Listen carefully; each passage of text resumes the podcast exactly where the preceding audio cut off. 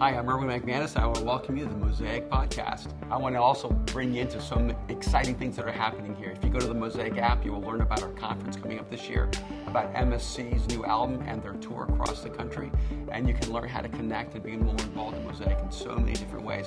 And by the way, we now have the Mosaic YouTube channel, and you can go access not only these talks, but other fresh and new materials that are being created specifically for that channel.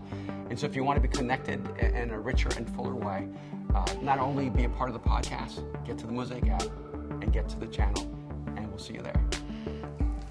It's curious that we actually have a date scheduled every year that we would call Memorial Day, that we would set a time apart to encourage people to remember, to look back. Memorials are those unique moments in life that end up defining you. There are those moments that, that usually are the crashing together of tragedy and heroism. Memorials are usually built around some of the greatest challenges, some of those painful moments in history. And they're also built around those individuals who rise above those moments. Big moments and people who become bigger than the moment. And it's a powerful thing to have memorials. I'm not a person who likes to look backwards. I like to look forward. But all of us, whether we intend to or not, have memorials in our lives. And one of the things I discovered when I was young, when I was struggling with some deep brokenness in my own soul, was that I had built memorials around the five or six most painful moments in my life.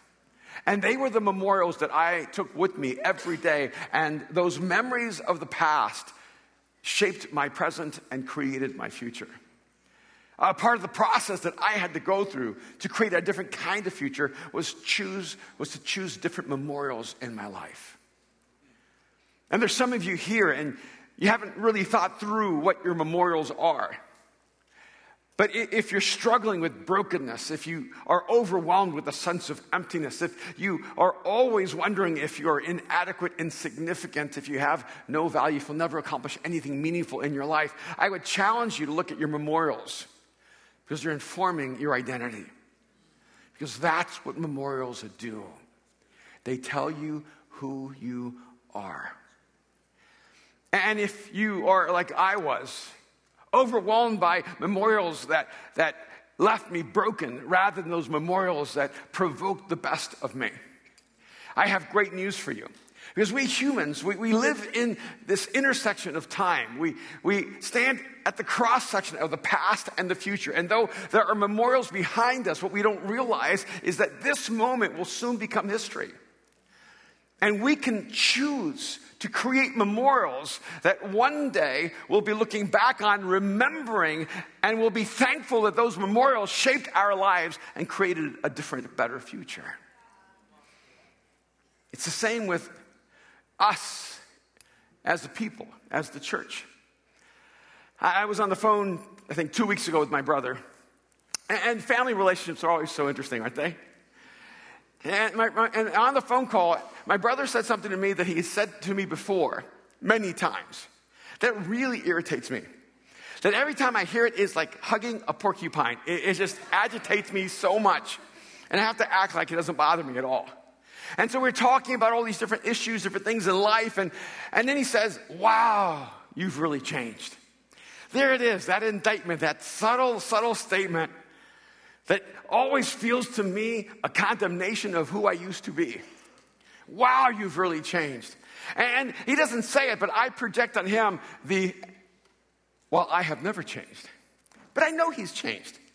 See, I, I know he's changed because I really like him. I know he's changed because he's so much kinder than he ever was. He's so enjoyable, more than ever. He doesn't beat me up anymore. There's so many things that he has changed in his life that make him, for me, so much more of a brother to me. So I know he's changed. He doesn't see those areas as much as maybe he sees the places I've changed. And I don't want to always admit I've changed, except at the same time, I would be devastated if I never changed. I am so grateful I've changed. I need to own that, just accept that. And that, that's one of the reasons By the way, be careful the photos you allow to be taken. Because now, six decades later, I have a whole history of photographs that remind me who I used to be and how much I've changed. And I can tell you, even just the clothes I wear has changed so much. Some of you have known me for years. You know that I'm constantly changing. There's a reason why I went to the fashion industry. I love style and image, and but, but you have to understand, I actually grew up in Miami. I, I, I was a part of Miami Vice. I mean, I, I had platform shoes and bell-bottom pants and silk shirts. I was that guy. I was a wild and crazy guy, and I looked exactly ready every day to go into the club, and I am so glad I moved from Miami. But then we moved to North Carolina, where no one had ever seen a silk shirt or bell-bottoms or platform shoes except on a woman, and I had to readapt my, my environment, my, my style, my approach, and so I went with Doc Martens and Levi jeans and flannel shirts. The very things I once despised became me. And then I moved to Texas. I remember the day I went and got those blue cowboy boots so that I could fit in and be a part of this culture. And as I traveled the world, I began picking up different things from different places. There was a season in my life I just wanted to be Japanese so badly. That's not even to mention the hairstyles. And you can always blame your hairstyle on a decade. You know, that was the eighties. Right? I have all the way back to that was the sixties. There's a little era there, and there are, there are words that should never be spoken, like mullet. And I look back and I think I can't even blame a decade on that. That was not even a good idea then. So I'm grateful I've changed, and I will keep changing. And, and the older I get, the less I care what anyone thinks about me. And the more I just want to be an expression of who I really am, even if I don't know who that is. And I don't even care if who I am on Tuesday is the same as on Wednesday. I'm just going to be who I am in that moment because I'm going to keep changing. But you know, one of the areas I've really changed is, is even in my relationship to faith. It's been a journey for me. I, I, I know people who are consistent. They, they, they have the same hairstyle thirty years later. They wear the same clothes forty years later. They have the same faith twenty years later. They don't realize that styles have changed, and they should have grown out of their former approach toward things. When I came to Jesus, I, I didn't know anything about Christianity. I didn't know anything about the church. I didn't have a language of God or a language of faith. I just knew I needed Jesus in my life, and I finally decided I was exhausted from living my life without God, and I opened up my life to him, and he began to change everything about me. And I, and I had no history of the church. And the upside with that is I didn't have any negative emotions about the church. I didn't have any negative feelings about the church. The church never did anything wrong to me because it never did anything right. I just never knew anything about the church at all. And so when I entered into a relationship with Jesus, I didn't realize that what, what, what it would bring to me is a relationship to the church. And at first, even though I was uncomfortable and I didn't understand the dynamics, I didn't know why people were wearing robes and, and why there were these hymnals of old German songs and we were required to sing them. I, I, I didn't understand all that was going on, but I was okay because the people were so kind and so loving. And I felt that I had found something really beautiful that I needed and longed for. It was a family. It was a tribe. It was a community. And it was the church. But it wasn't long before that, that after that, I began to have experiences with other people who had negative experiences with the church. And when I talked to people about Jesus, they would immediately bring up the church. And, and all their negative feelings about God were connected to the church. And, and, and so I don't know if it was ever intentional, but eventually I, I had to try to figure out, how can I help people see who Jesus is without looking through the church? And, and then the longer I walked on this journey of faith, the more negative experiences I had in the church. And it became really difficult. And now, after all these years, I have so many friends who, who have in their mind elevated to a level of spirituality where they say things like, oh, I'm all about Jesus, I'm just not into the church. As if they've risen above the value and the need for the church. And so I've had to take a step back, and that's what I want to talk to you about today. I want to talk to you about the church and, and my uncomfortable relationship with it and how desperately I need her. How desperately we need to be committed to the church as much as we are to Jesus. See, it, the church wasn't our idea. It was Jesus' idea. The, the language of the church came from Jesus, and on this rock I will build my church. Jesus used this language, and and we've corrupted the language. We've destroyed it. We've given it the worst reputation, but, but it doesn't matter what word Jesus would have chosen. We would have ruined that word too. And I look back and I realize, even when I started Mosaic, that I did everything I could to, to separate Mosaic from the idea of the church. I don't know if you know, but our name is just Mosaic. Our name is not Mosaic Church. We are a church, but we don't let anybody know. And I just received my last edits for my book, and the opening pages are about you, or about us, about Mosaic. And when I said Mosaic, an editor, the fourth or fifth editor, had the audacity to add church at the end of Mosaic. And they wrote in the notes, that way other people will know it's a church. And I was just burning, seething inside, going, you're not going to do that. You cannot change the name of our church. We're Mosaic. We're not Mosaic Church. If you want a Mosaic Church, you go start one, but we're Mosaic. and, and as I was experiencing this through the paper, I thought to myself, why does this bother you so much?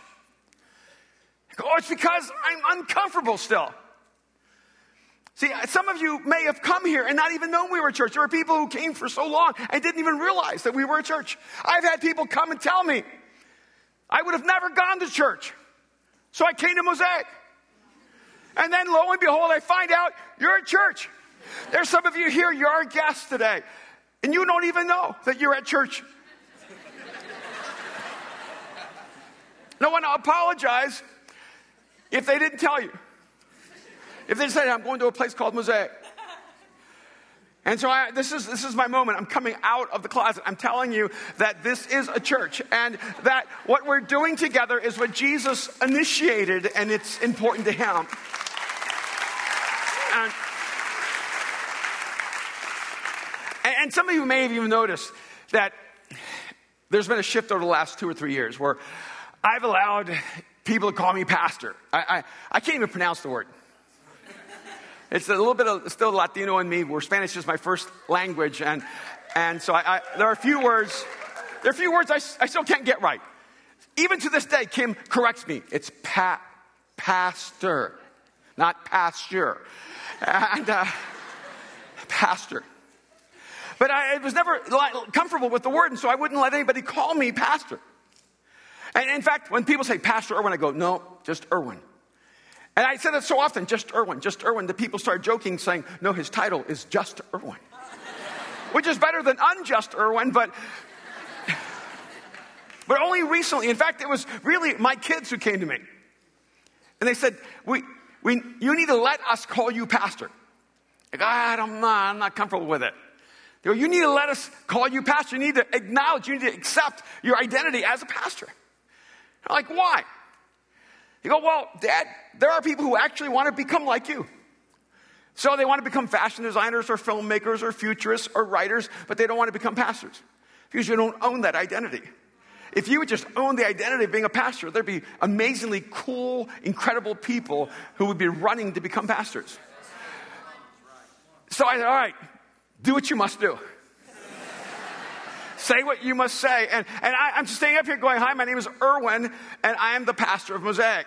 And it's a really interesting space for me to be in. But it's...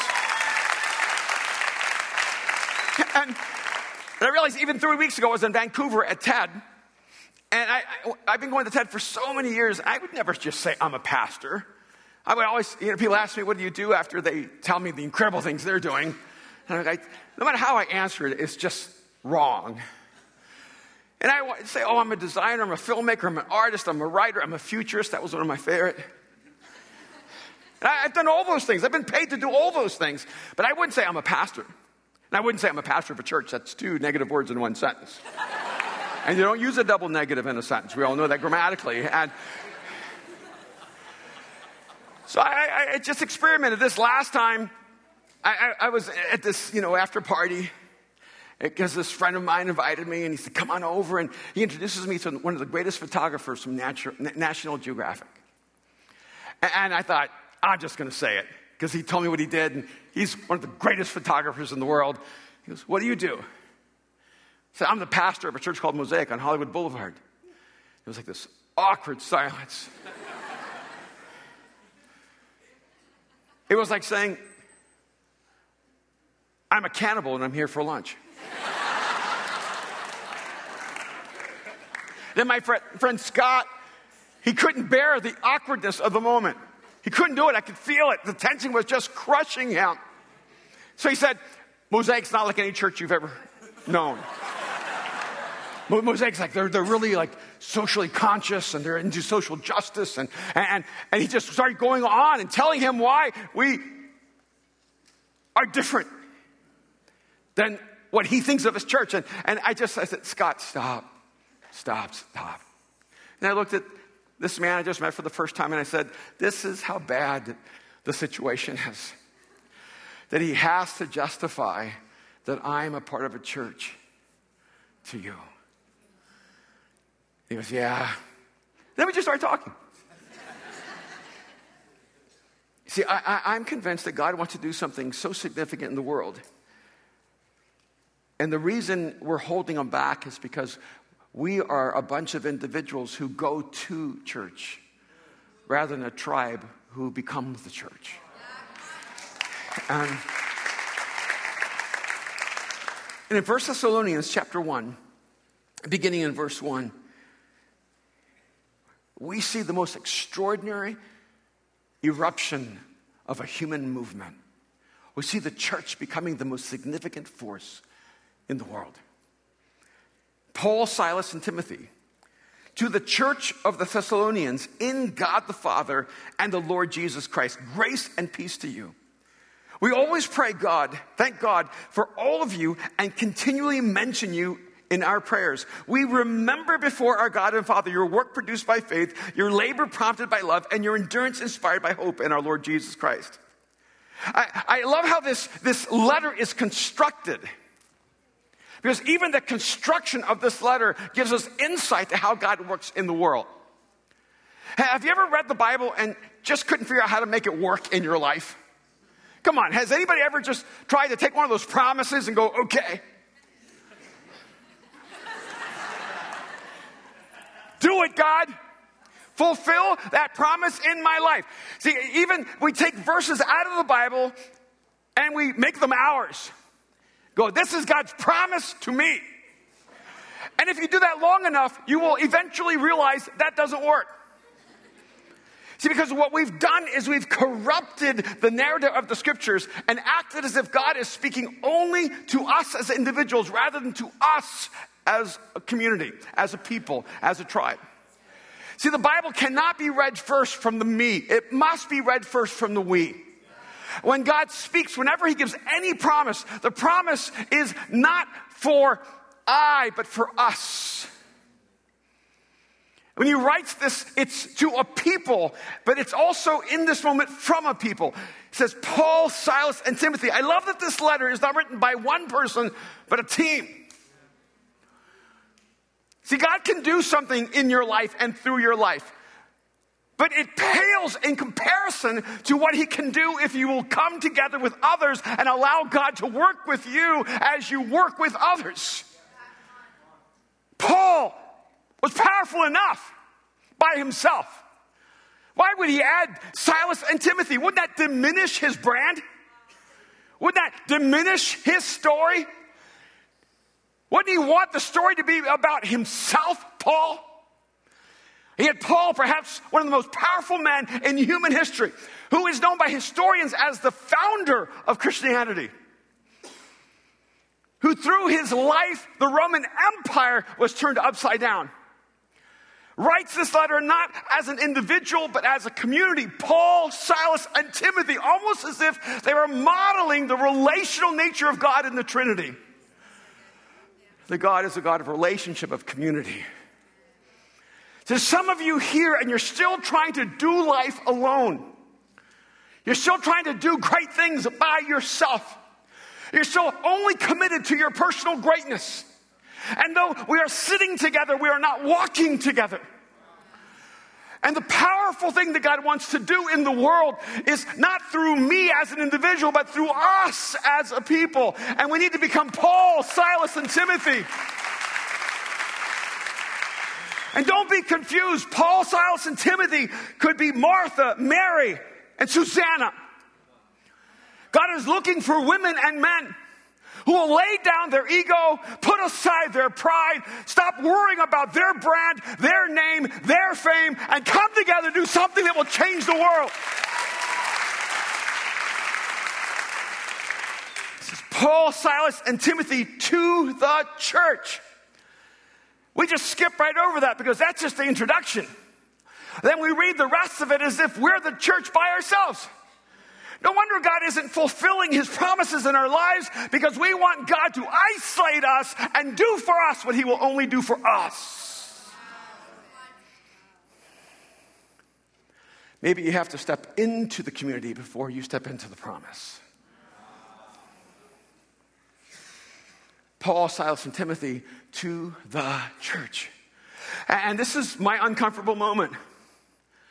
See, I, I've come to realize that I have spent my life as a follower of Jesus trying to reclaim the reputation of Jesus. This has been a deep, deep longing and passion in my heart. I want people to see Jesus for who he really is. I, I want to strip away all the, the damage that has been done by those of us who have carried his name but not carried his character. And, and sometimes my solution has been to be upfront about Jesus, but to throw the church into the basement and be ashamed of my association with her. But he writes, we are speaking to you as a people, to the church. It almost feels outdated, doesn't it? To be committed to something that's bigger than you. To be a part of something that isn't about you, isn't about me. I, I even thought about it from a, a very personal perspective. I am astonished that I've had any success in my life. It, it, it is almost incomprehensible to me. I, I, I find myself sometimes overwhelmed that I have the privilege of writing books, of being a part of this community, of speaking across the world. And I think it's so ironic that some people actually perceive me as talented. It just blows my mind. If you knew me, you would know why. It seems so absurd. But in the end, what I've realized is that I actually have no talent that can be identified outside of community.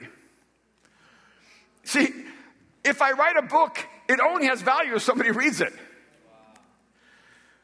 If no one ever reads it, if no one's ever affected by the words I've written on a page, that book is worthless. It has no value. It only has value based on the person who reads it and allows it to shape their life.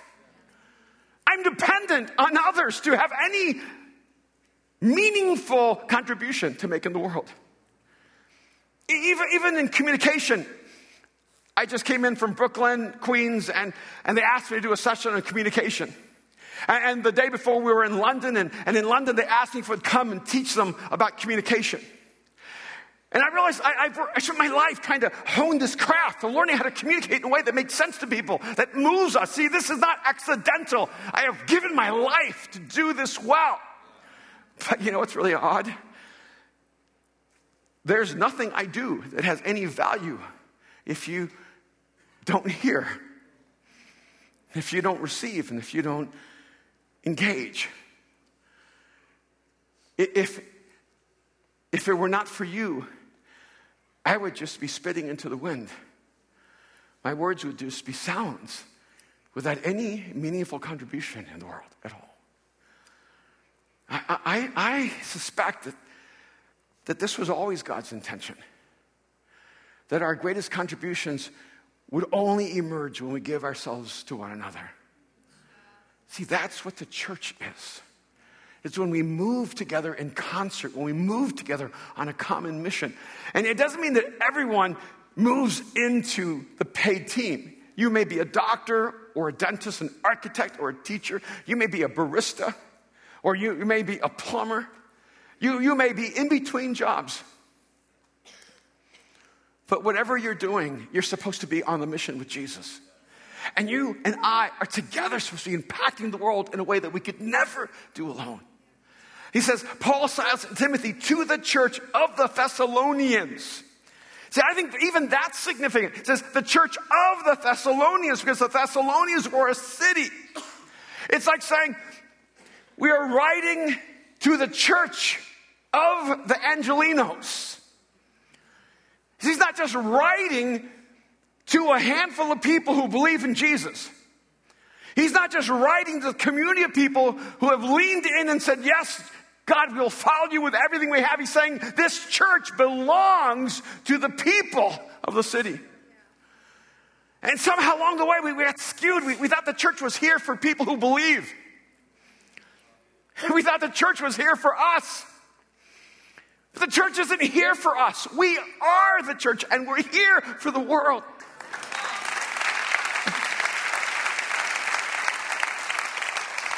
Do you realize that, that all over the country, cities and communities are rezoning to make sure churches can't get in? And, and people get really upset. It, it doesn't make me happy either. But I realize that a part of the reason communities zone out churches is because they don't think churches are vital to their future. And what we need to do is redefine the value of the church. See, we need to become the kind of community, the kind of people that everywhere we go, everything gets better. Everyone gets better. Businesses get better. Streets get better. Neighborhoods get better. See, we need to be the kind of community that people can identify and say, when the church is here, everything gets better. We cannot see ourselves in opposition to those who do not believe in Jesus. We need to see here as their servants. See ourselves as those who are placed here to serve them. They were the church of the Thessalonians. See, all those, those letters to the Galatians and to the Ephesians and to the Romans, the Philippians, those are all the names of cities. I, I, I love that, that Jesus thinks in macro and micro. Right? He says, Jesus says to his disciples, and you will be my witnesses. He says, right, from Jerusalem to Judea to Samaria to the ends of the earth. Talk about macro, talk about big picture, the ends of the earth. He's, he says to a handful of people, there were twelve now, there's eleven. There's some other people there, they're women and men who are unnamed. But there's about one hundred twenty of them, we're told. And Jesus looks at them and says, you're going to be my witnesses to the very ends of the earth. Without the internet. How in the world could they make this happen? Once Jesus pressing them to do something was impossible. You're going to be witnesses to the very ends of the earth. Jerusalem, Judea, Samaria, and to the ends of the earth, Jesus pressing them out. You're going to touch every corner of this planet. And you're also going to know it's Samaria. And Samaria was a place where, where they're, they're the people they didn't love. Samaritans were the ones that, that they despised, that you're going to go there too. And Judea was the outer regions where they didn't feel responsible. But do you notice the smallest unit Jesus uses is a city? You will be my witnesses, not to Joe and Joe's family, and Joe's friends, and Joe's neighbors. He says, you're going to be my witnesses. Smallest particle, a city. You will be my witnesses in Jerusalem. I wonder if the reason we haven't impacted the entire world with the love of Jesus is because we think so small that we just think of ourselves. What if we said, you know, the smallest unit that Jesus wants us to take on as Mosaic is Los Angeles. I mean, we can do more if we're ambitious, but we should at least take on the twelve million people in greater Los Angeles. We should make these people our responsibility. We should serve them and love them and be light and hope to them. We should find some way to be proof of God just for our city. We, we don't have all the time in the world, and we're all going to die, so let's just take on this small project of turning Los Angeles upside down. And then if we have time, and for those who are a little more ambitious, we can take some other cities. Because, you know, after we're finished with L A, we'll still have the weekend. And we can watch Paris be transformed, and Tokyo be transformed, and Buenos Aires be transformed. And if we're courageous enough, if we learn from what we've learned when we turn Los Angeles upside down, we can watch Damascus be transformed, and Dubai be transformed, and Cairo be transformed. Paul, Silas, and Timothy to the church of the Thessalonians, because the smallest unit that Jesus talks about is a city. In God the Father and the Lord Jesus Christ, grace and peace to you. And we always thank God for all of you and continue to mention you in our prayers. We remember you are our memorial. We remember before our God and Father your work produced by faith, your labor prompted by love, and your endurance inspired by hope in our Lord Jesus Christ. And there are so many other things that are helpful. I mean, I'm so grateful we live in a time of technology. I'm grateful that we live in a time with microphones and lights and occasionally air conditioning. I'm grateful that we live in a time with the internet, in a time where we can actually YouTube and send conversations across the world, but they didn't have those advantages. All they had was the power of faith, love, and hope. And maybe, just maybe, this is the core. That we need to have a work produced by faith, and a labor prompted by love, and an endurance inspired by hope in our Lord Jesus Christ. For we know, brothers and sisters, loved by God, that he has chosen you, because our gospel came to you not simply with words, but also with power, with the Holy Spirit, with deep conviction.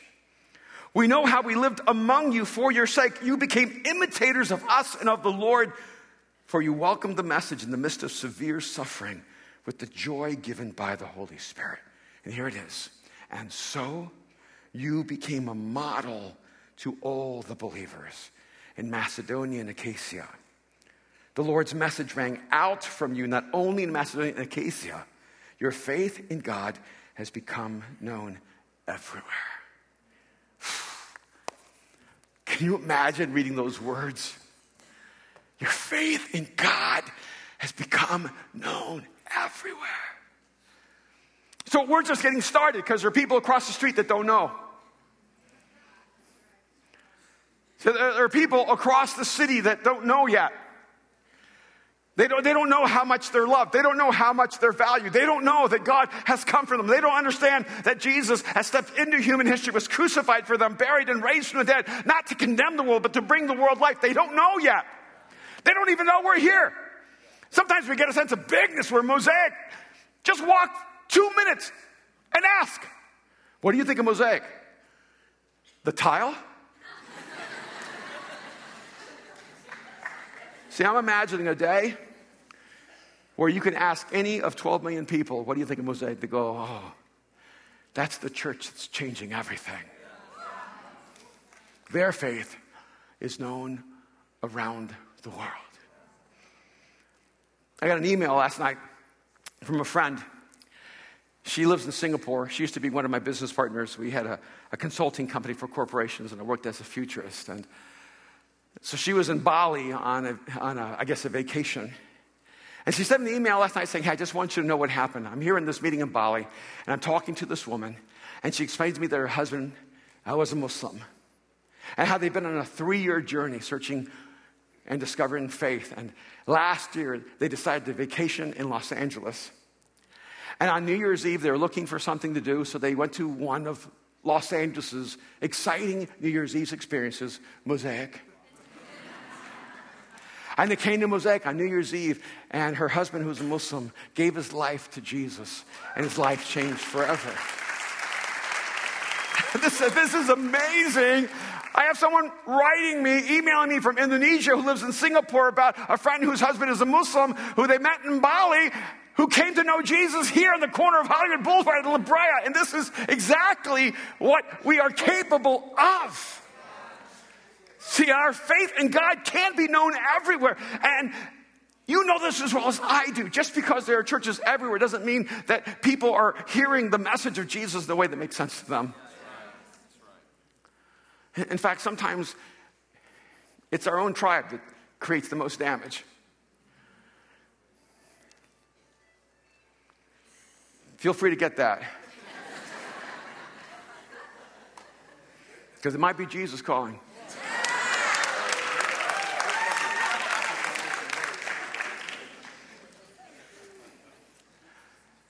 See, what, what, what, do you, what do we think the limits of God is for us? Well, how, how far could, could God impact the world through you and through us together?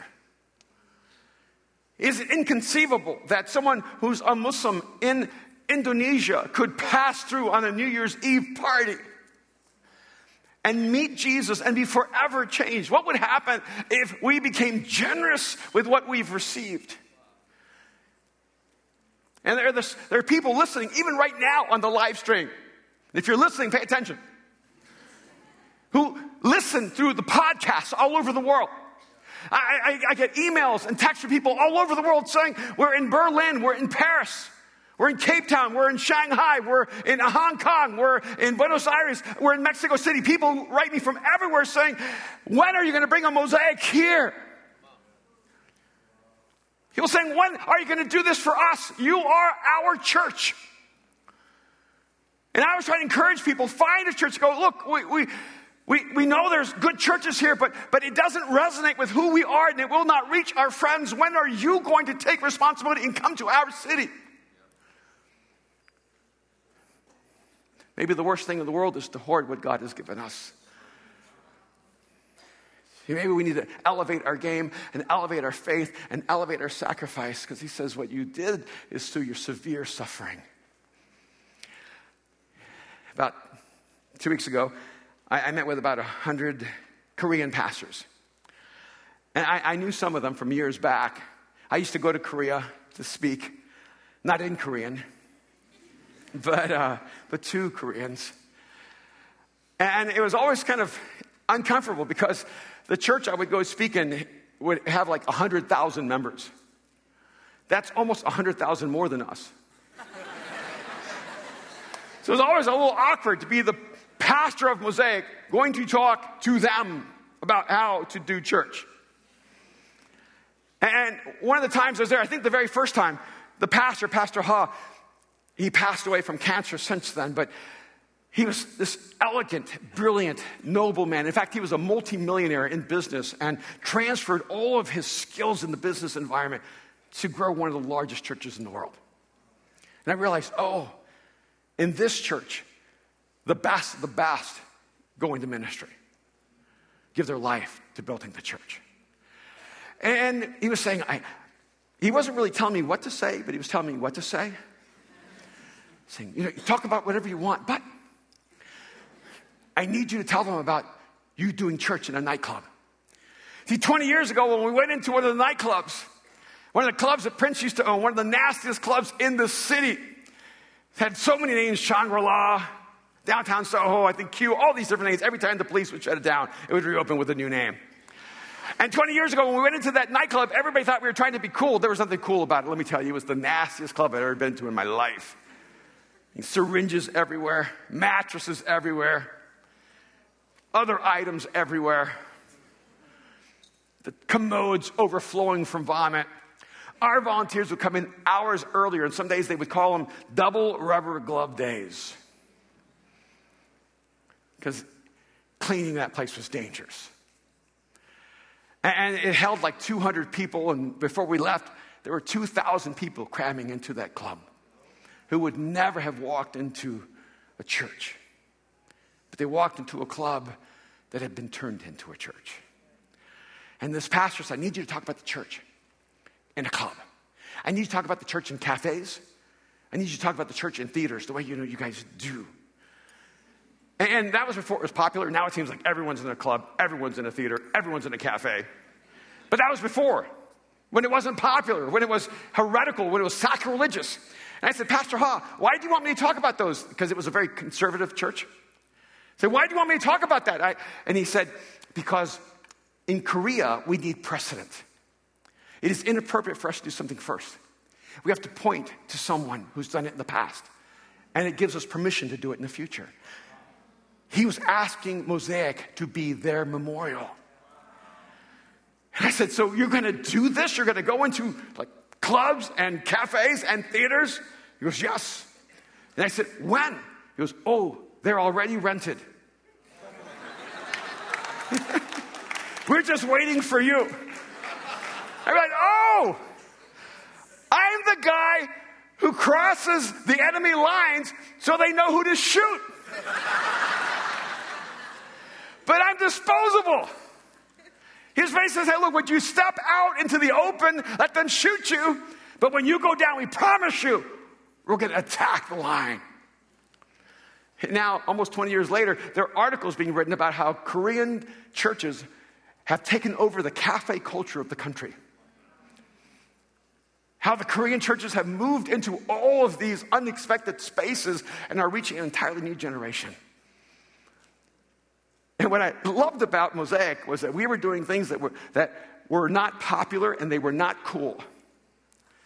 They were what we did because we loved our friends and would do anything to reach our friends with the love that Jesus has for them. We never sat in a room and said to ourselves, what's the coolest thing we can do? What's the most creative thing we can do? We never said, let's just, let's just blow everybody's mind. What we did say is, what are we going to do to help our friends who will never darken the door of a church meet the Jesus who loves them? We were always driven and motivated by love, by a deep burden and passion for people. And, and what we have to realize is that if you go first, you don't get the glory. You get the suffering. And now people are coming to me, and, and it's such, I'm so glad I've been alive so long. I'm getting to watch the waves work their way back with the undertow. Now people are coming and saying, well, we remember. We remember when you guys did these things and no one was doing them and everybody hated you guys and everybody threw you under the bus and said that you were taking the sacred and destroying it, making it sacrilegious and bringing the world into the church. And that's exactly what we're doing. We're bringing the world, because that's people, into the church. And and they said, now it's just normal. And, and lately people have been asking me this question, what's Mosaic doing now that we're all going to be doing in twenty years? And honestly, I don't know. Because if I were going to be really honest with you, I, I think we're riding on the momentum of the past rather than building on the memorials of the past. See, what should we do because we love our city? What must we do to help those who are furthest from God find a way to Him and make a way from Him to them? What would God do with us if we step back into our proper role? You see, some of you are new. You don't realize that Mosaic was never created to survive. I would even say, I don't know if we're going to exist, but we're going to be the R and D department for God. We're going to be the research and development arm of the church. We're going to be the first to risk, the first to innovate. We're going to be the first to try to throw everything down for the sake of people. And if we die in the process, so be it. I, I remember even in our first leadership meeting, I actually said to the people in the room, I have no idea if we'll succeed. Because one guy stood up, an engineer. It's always an engineer. He said, Erwin, just tell us that God's going to do this and we'll follow you. I wanted to so bad. I thought one small lie won't kill us. But I looked at him and I said, I can't tell you that God's going to do this. I don't know. I just know it's the right thing to do. See, we we may cra- we crash and burn in the middle of our effort. And I told him, but if we die, If we die, then the skin marks of our flesh and our blood will point in the direction that the church needs to go.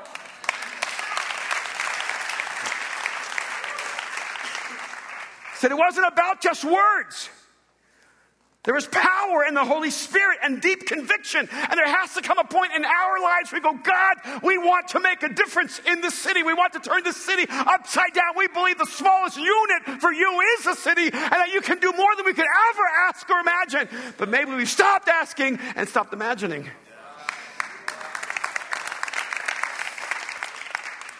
He says, you became a model to all the believers. And I'm telling you, the church desperately needs a model for a new future.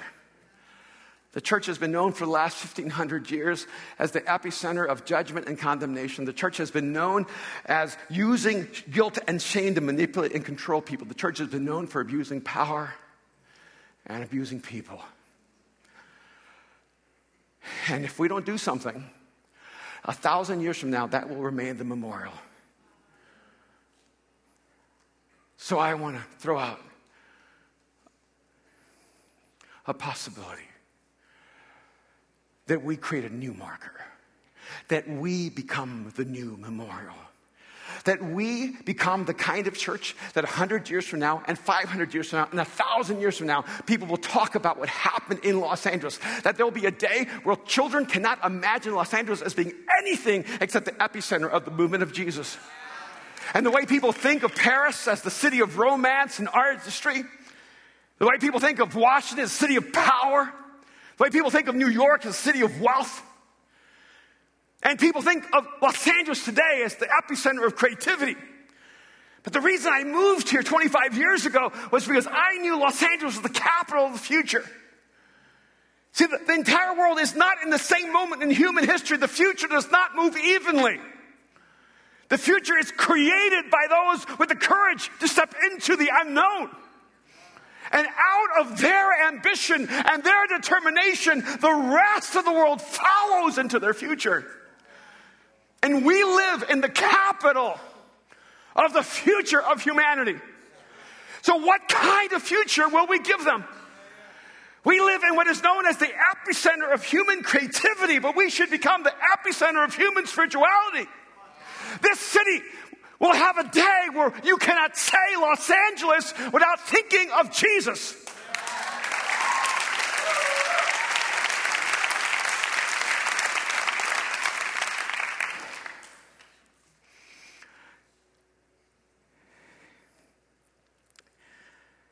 Do you believe that with us, this motley crew, God could turn the world upside down? That he could create a domino effect where the great cities of the world would be so inspired and informed by what's happening here that the world would open their hearts to Jesus. See, what God wants to do is bigger than you. It's bigger than me. And that's why the calling is for us. For us. Today, fifty people from Mosaic are in Ensenada. They're in Ensenada, and we always forget to mention it to you because doing good is so natural to us, we forget that we're doing it. fifty people from our community are in Ensenada bringing medical relief and working with families and children and helping those who ha- have no access to health care have a moment of reprieve from their suffering. Last year, about twenty-five of our people went to, to Malawi, and this year, nearly double that number will go. And they'll be in Malawi, and they'll be working with hundreds and hundreds of families with an endless number of children. They're going to be, we're going to be building a school where young women will be educated and become the leaders of their society. We're helping build a Bible college where men and women will be raised up to bring hope and meaning and life to the continent of Africa. See, we're doing that. We're part of that. It just happens because it's what we do naturally.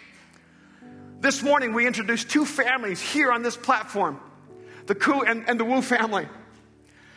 And these two families are receiving homes through Habitat for Humanity, and we have made that possible.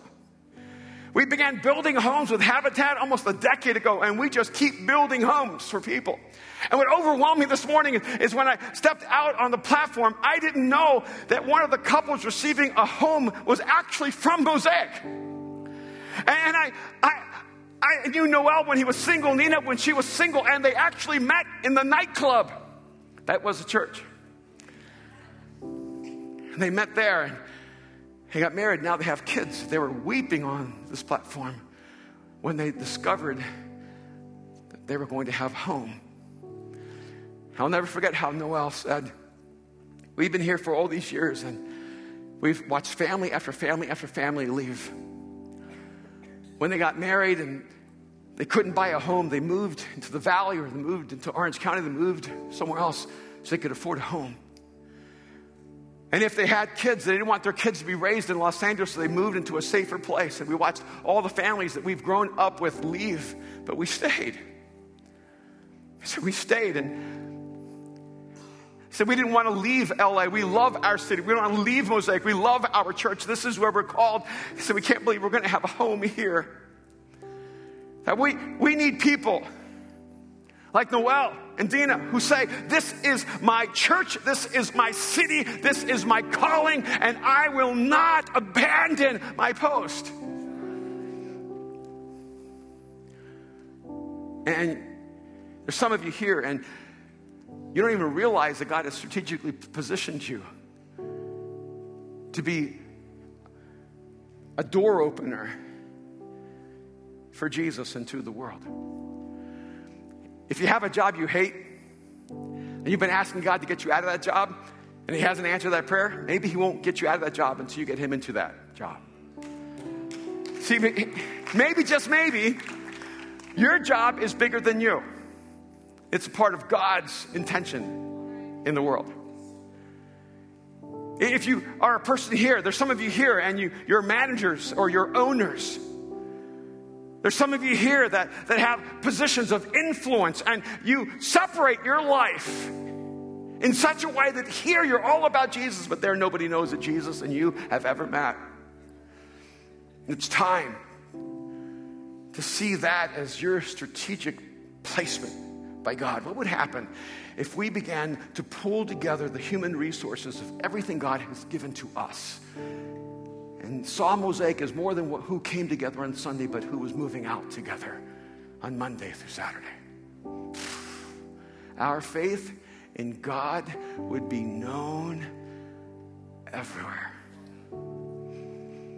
And we would become a model to the church. I see a day. It just burns inside of me.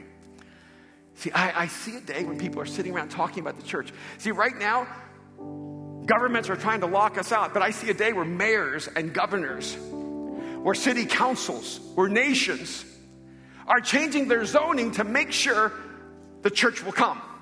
See, I see that day. See, I see that day when people go, we have to have a church here or we'll never become the vibrant community we need to become. Because wherever there's a church, there's an unleashing of human creativity and beauty and imagination and compassion and kindness and relationship. We need a church here because they make us better.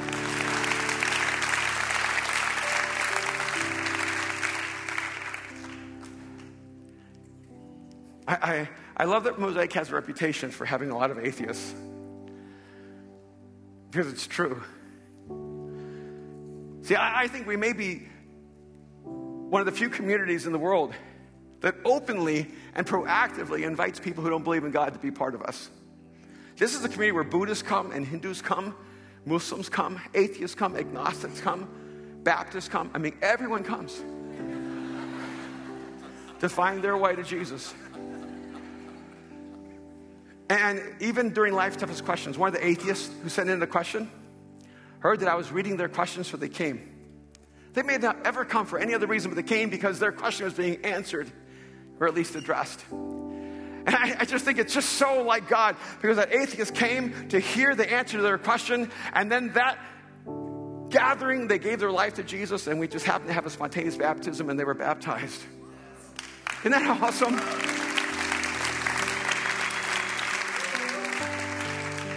So I think it's time for us to create a memorial to think not only about this moment, but one hundred years from now. To believe together that there will be a day where the story of Los Angeles will be completely rewritten. And we need to stop trying to be strategic about how do we get Jesus in the movies. We need to get Jesus in the people. Because he didn't die for movies. He died for humans. And if we can change the human story, the story will change that humans tell. We were just in London when the Man- Manchester bombing took place. And these innocent girls were senselessly killed by a twenty-two-year-old terrorist. And the country went on alert, and they sent out the military because there were not enough police officers to protect the citizens. It hit me so hard. I realized there are not enough police to protect us from the violence in the world. There are not enough soldiers to protect us from the violence in the world. There are not enough armies to protect us from the violence of the world. And the only thing that will ever end the violence is the love. See, you should never underestimate how important the church is. Because we are God's intention for the world. We are God's strategy for the world. We, the church, is what God is doing in the world, because God's strategy to bring us out of the violence, to bring us out of the despair, to end our loneliness, to end our brokenness, is the life that we receive in his son, Jesus. And I know it's controversial, and I know it's not politically correct, but if we don't believe that Jesus is the hope of the world, what hope is there? And who will take that hope? Who will take that hope to the world? And so today I'm going to believe for something. I'm going to believe for Navy SEALs. Navy SEALs of faith that will take on the mission of Jesus and take on the responsibility of building the church and reaching the world. And whether you're an actor or an artist, a dancer or a writer, whether you're a teacher or a student, I want to ask you, are you willing to lay everything in your life down at the feet of Jesus and say, Jesus, I take your mission as my life? See, you don't have to be paid for it, because the reward is bigger than that. But if you're ready to join us on this mission, we need you. I don't want to do this to entertain you or even to inspire you. Maybe that's the after effect of cancer. My life, to me, matters too much to do just that. I believe that Jesus started the greatest movement that the world has ever known. That he is the catalyst of a movement of faith, hope, and love that will change the human heart and transform the future of the human race. And I am willing to give my life for that, not because I can't do something else, but because nothing else matters more to me. And I want to know, is that you? Are you ready to step up and be on the front lines? Are you ready to give everything you have to this great cause? I want you to bow your heads with me just for a moment.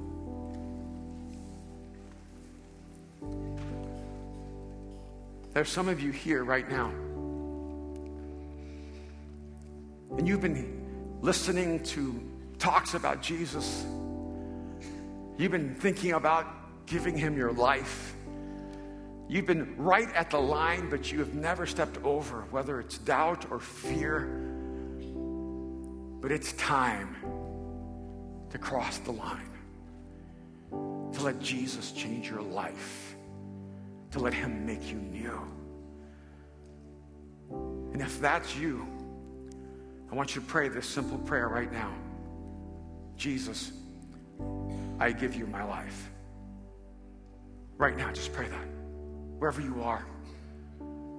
Because that's why Jesus came. That's why he was crucified. That's why he rose from the dead, so that you could have his life, So he could put life in you, but he cannot put life in you until you give him your life. So pray this prayer. Jesus, I give you my life right now. Jesus, I give you my life. Now, I don't usually do it this way, but today I'm going to do it like this. If that's you, if that's your prayer, I want you to step out of the shadows. I want you to step into the light. I want you to step into a moment of overwhelming courage and defy the weight of gravity, and I want you to stand right now and say, yes, that's me. Even if it's just one of you. Stand right now. Beautiful. Just stand right now if that's you. Beautiful. Is that you? Someone else right now, you stand. This is your moment. That Jesus, I give you my life. I'm stepping out of the shadows into the light. I'm giving you all of me right now. To anyone else right now, just remain standing. You can apply that. Thank God for them. Beautiful. I want to pray for you right now. Anyone else before I pray? Anyone else before I pray? If your heart is pounding against your chest and you know this is your moment, just step up. Everything will change. Anyone else?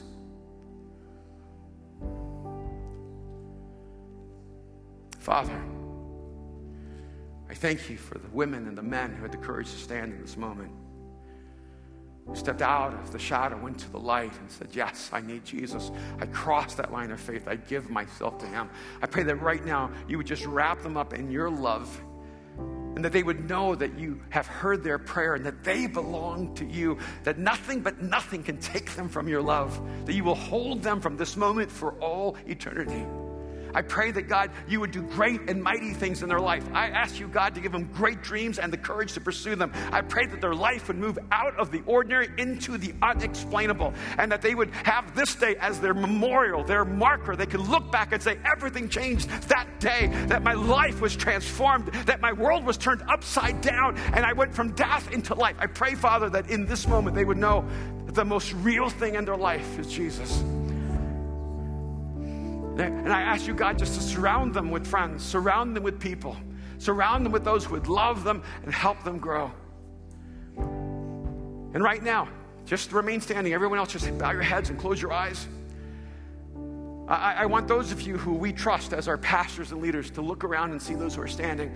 I want to make sure that someone has someone go to them and talk to them before you leave. Because no one should do this alone. All right, I want you to be seated just for a moment.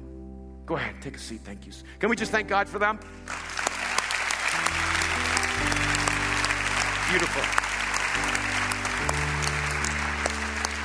For this next part, we're not going to close our eyes. We're not going to bow our heads. I'm not going to make it comfortable. I'm not going to make it easy. If these individuals could stand up so courageously and give their lives to Jesus, and by the way, that must have been terrifying, and I am so grateful that you had the courage to do that. So grateful.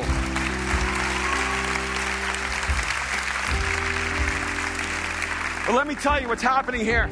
I wrote down on my iPad, it's time to take over the city. And so we're going to have a campus right here in Hollywood until they tear the building down. And then we're going to go to South Pasadena and take over the Rialto. But let me tell you what else. We're going to go to Venice Beach, and we're going to create a campus in Venice Beach. And we have a campus in Whittier. We're going to grow that campus and reach that section of the city.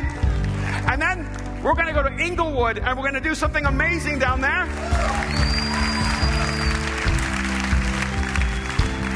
And because they really need Jesus, we're going to open up a campus in Beverly Hills as well. And I feel like God is like expanding my heart. So I'm saying, all right, Lord, I don't know. But okay, we're going to go to Orange County. And then we're going to go all the way up to Calabasas. And we're just going to be getting started. Because then we're going to go to San Francisco, we're going to Portland, we're going to go to Seattle, we're going to go to Vancouver, we're going to San Diego.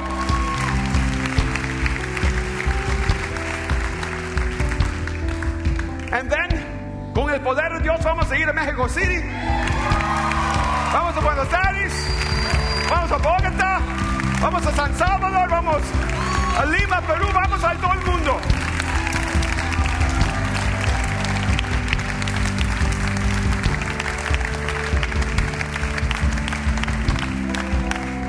If that's you, if you're ready to step up, If you're done going to church and you're ready to be the church, then I want you to give everything.